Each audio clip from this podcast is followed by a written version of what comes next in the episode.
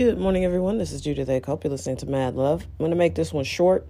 I had to take a reprieve from the podcast uh, for the holidays. I took some much needed R&R. It wasn't a lot of R&R on Thanksgiving, uh, but I have to say it, w- it went well. It went smoothly. I probably overworked, but that was my own fault because I insisted on. I couldn't find a place to buy some ribs fresh on the day of Thanksgiving, so I made my own, and they were delicious.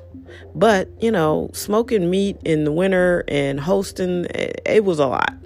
So your girl is probably just going to stick to a swing through type of scenario for the holidays. Any future holidays I'm hosting, I won't be beholden to a menu. You can eat what I got. You can stay two minutes. You can stay two hours, but you can just swing through. You want some dark liquor? I will have that. So, anyway, it's Monday. Listen, I hope you got your goals done and wrapped up for 2019 because it's going to slow down. People are looking forward to Christmas. Um, it's harder and harder to get things done. I'm not saying you won't get anything done, but the big chunks of the things you wanted to accomplish, you should have done them by now. I'm not judging you, but it's time to focus on 2020, which I think is going to be an epic year. Go back, for the last month or two, I've been saying that I think it's going to be a good one, and I want you to be prepared. I want you to be in a place where someone walked up to you and said, Hey, I want to make all your dreams come true. I'm not a weirdo. I have $250,000, and something said to come over here and invest in you. I want you to be able to say something. I don't want you to laugh and be like, oh, you got the wrong person. I want you to say, hey, great. I actually have an idea. I actually been working on several ideas. You know what I mean?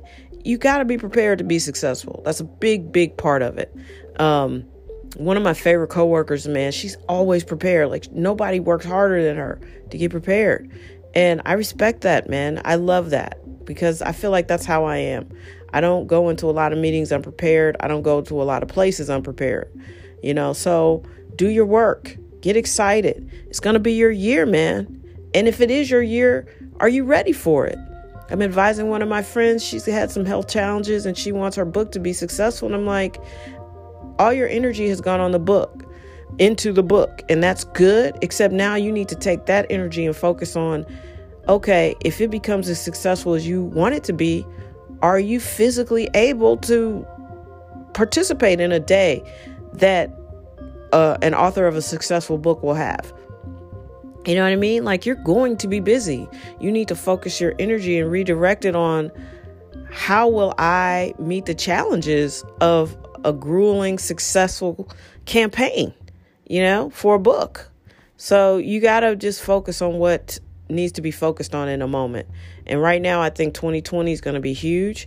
And are you ready? Are you physically ready? Are you emotionally ready? Are you spiritually ready? And if you go eh, to any of those, then you ain't ready. Start there. Do your work. Have an amazing and amazing and amazing week. You deserve it. You've earned it. I'll be back here tomorrow, but I just wanted to bless your whole week today, right now, because, uh, you know, the moment it really is all that matters. We're not promised tomorrow, but I'm guessing I'll be back tomorrow, and I'm hoping you'll be back tomorrow too. all right. Take care.